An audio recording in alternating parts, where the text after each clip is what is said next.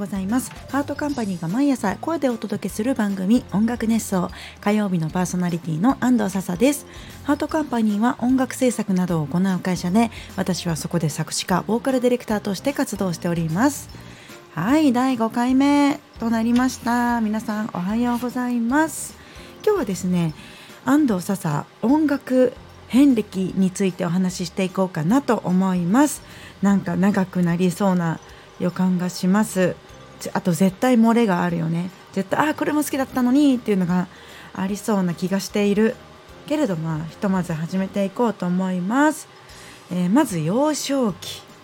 幼少期はうんまあ普通にピアノとかも習ってましたしクラシック音楽とかに触れる機会が多かったです。なぜか私チャイコフスキーのあの三大バレエのアルバムがめちゃめちゃ好きですごくチャイコフスキー聴いてた。なんか不思議な感じだね。でもあのピアノでさあるじゃん。その楽譜があってチャイコフスキーの楽譜とかもあってそれを多分弾きたかったんだろうね。なのでいっぱい聴いてました。えー、あとはあおばあちゃんが宝塚好きだったから宝塚もこの頃から行ってます。実は英才教育幼少期に最前列で見る機会があってもうそこからどっぷり沼。最前列のねファンサはやばいよ。あとオーケストラオケピも目の前に見えるしなんかね一番衝撃だったのがドレスの中身が見えたこと。なんかこれ嫌らしい意味ではなくドレスの中に針金みたいなさパニエが入って鳥かごみたいなパニエが入ってて「はいお姫様のドレスってこうなってるんだ」と思ってもう小さな少女リスコさんはね感激しました。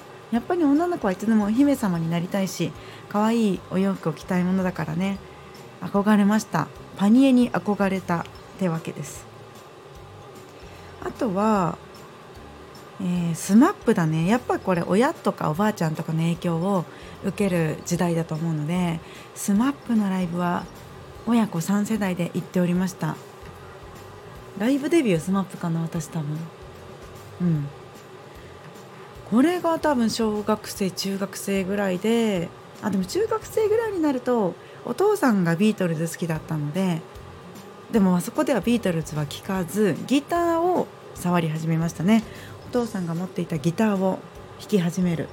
最初はね確か「翼をください」とかを教えてもらって練習してた気がします。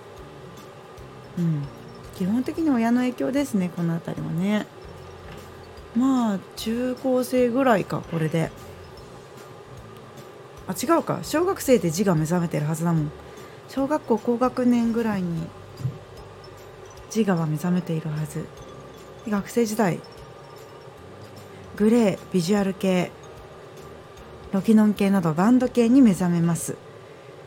うん。これも絶対中学時代の友達の影響とかもね少なからずありそうだなと思っている。流行っていたっていうのもあるしね。で海外だとなぜかマリリン・マンソンがめちゃめちゃ好きでした。ジムザムの切り抜きをなんかスケジュール帳に貼ってた気がします。ジムザム好きだったんだよね。なんか中性的な中性的なのが好きな世代じゃない？その辺りって。でもこれ女女子だけなのかな？男の子はあんまりそういう時代ないのかな。中学生ぐらいの時にジャニーズにはまったりみんなするじゃない？小中学生か。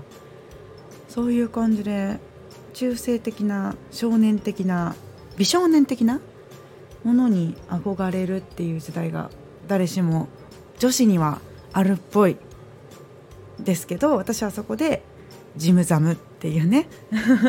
ジムザム？ジムザム？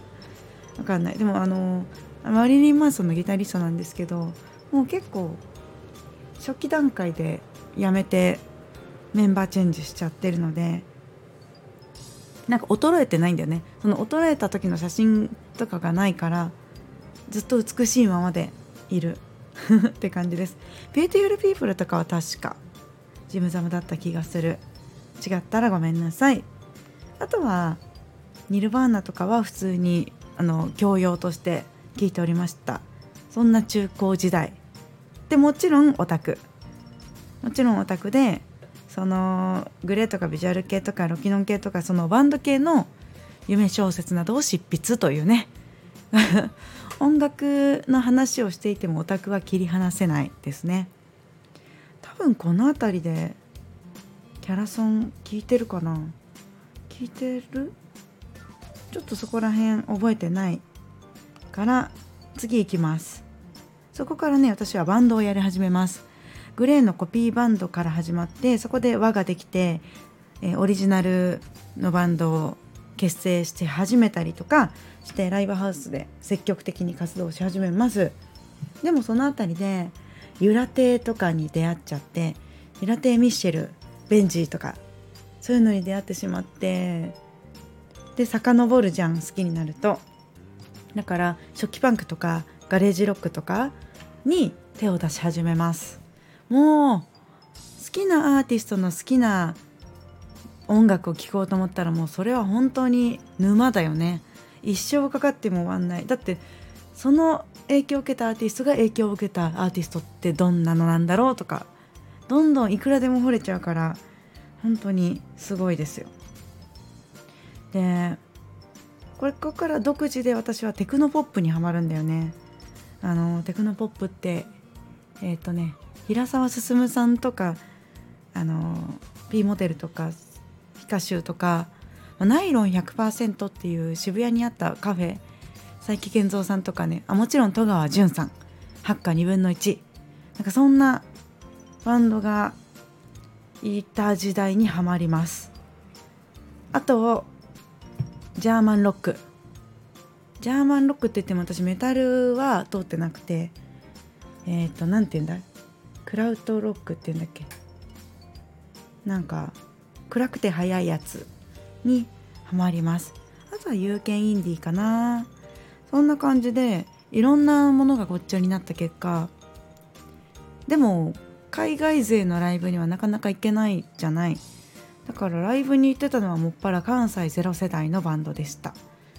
関西ゼロ世代のナンバベアーズあたりでやっていたバンドで私は東京だと東高円寺 UFO クラブとか高円寺2万ボルトとか新大久保アストムとかその辺り。あまあとにかく高円寺ですね。高円寺の円盤だったり無力無禅寺だったりその辺りにめちゃめちゃおりました。懐かしいスタジオライブとかもしてたな。うん。もうそこで私大学生だから多分この頃授業でミニマルミュージックとかノイズとか現代音楽とかにも触れるのでもう本当に可能性しかなかったですね。いろんな音楽好きになってはタワレコに行ってました。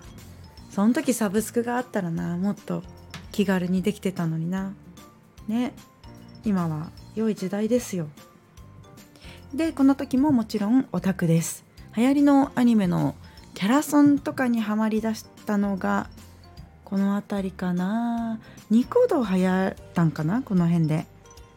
ニコニコ動画でギャラソンとかが聞けたからそれ聞いてハマって CD 買うみたいな感じだった気がする。うん。もちろんオタクっていうのの中にはもちろんそのミュージシャンミュージシャンボーイズラブなどにも夢中になり私はレッド・ツェッペリンの BL に夢中になっておりました。ペイプラです私は。ジミー・ペイジ×ロバート・プラント。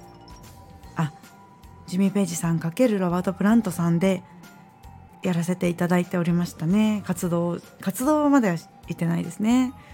これはね語弊がある。語弊も何もない。うん。語弊とかじゃないね。アウトなお話なので、まあ、限られた人にしかしてないです。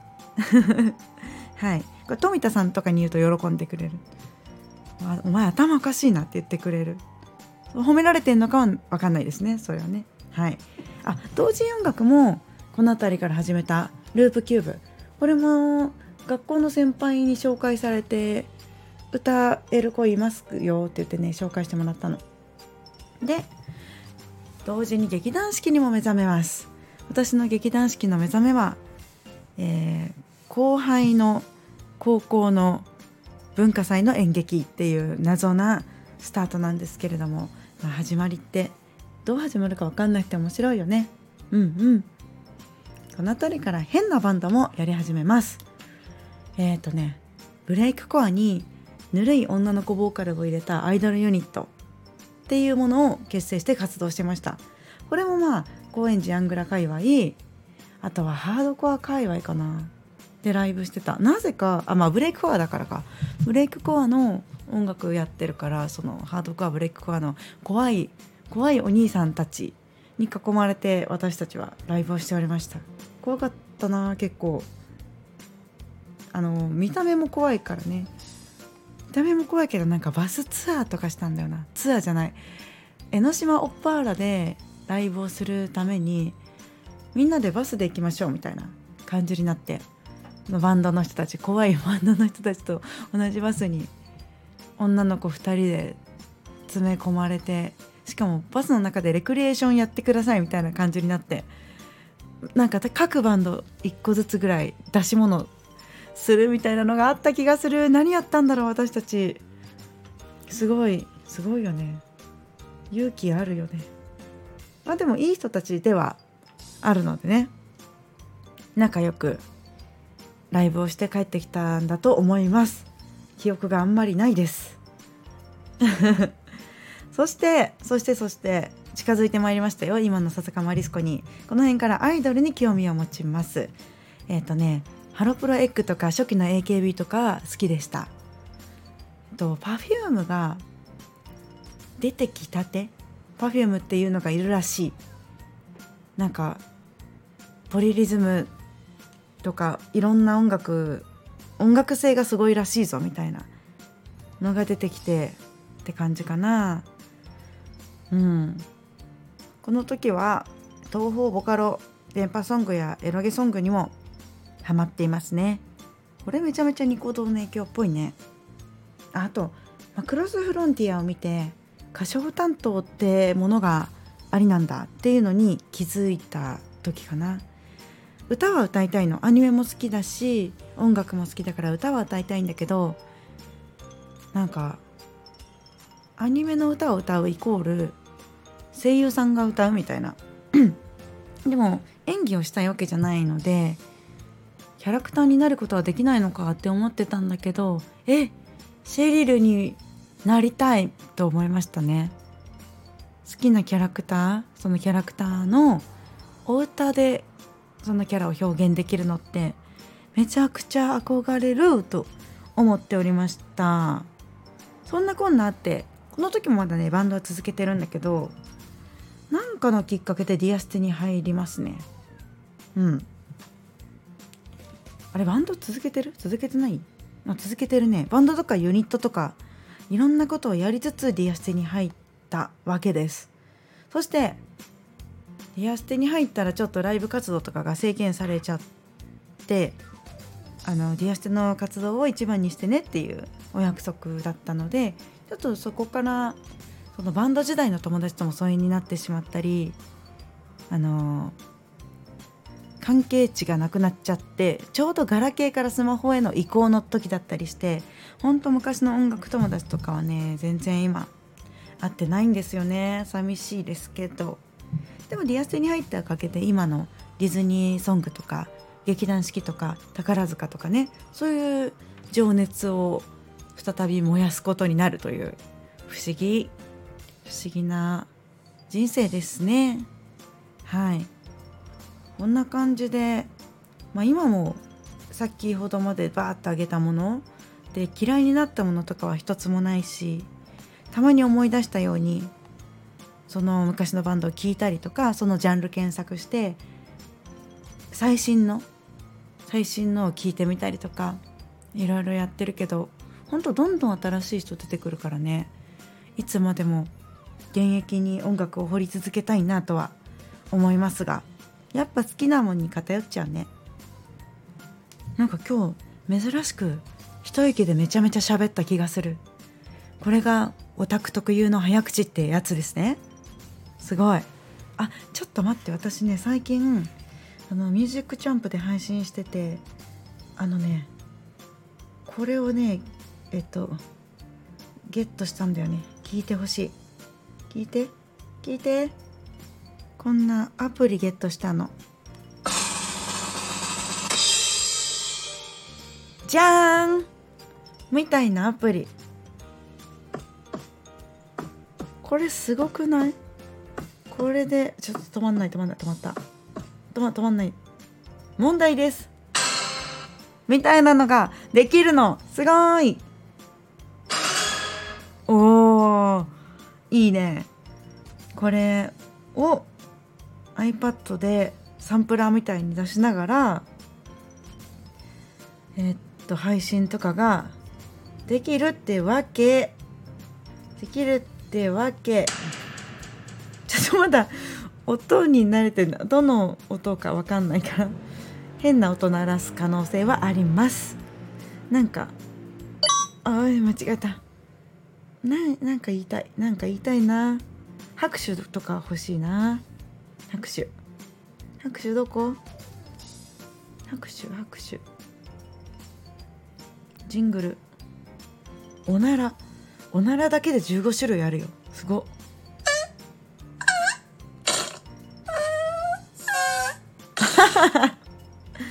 こんないらないだろ。おならばっかり。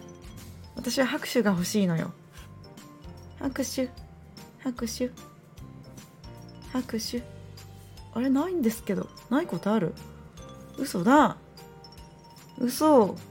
拍手あるでしょう。拍手乗り物じゃない。ゲーム風。音階ジングル。その他。その他だ。イエーイ。拍手。あすごい。笑ってもらえたりもする。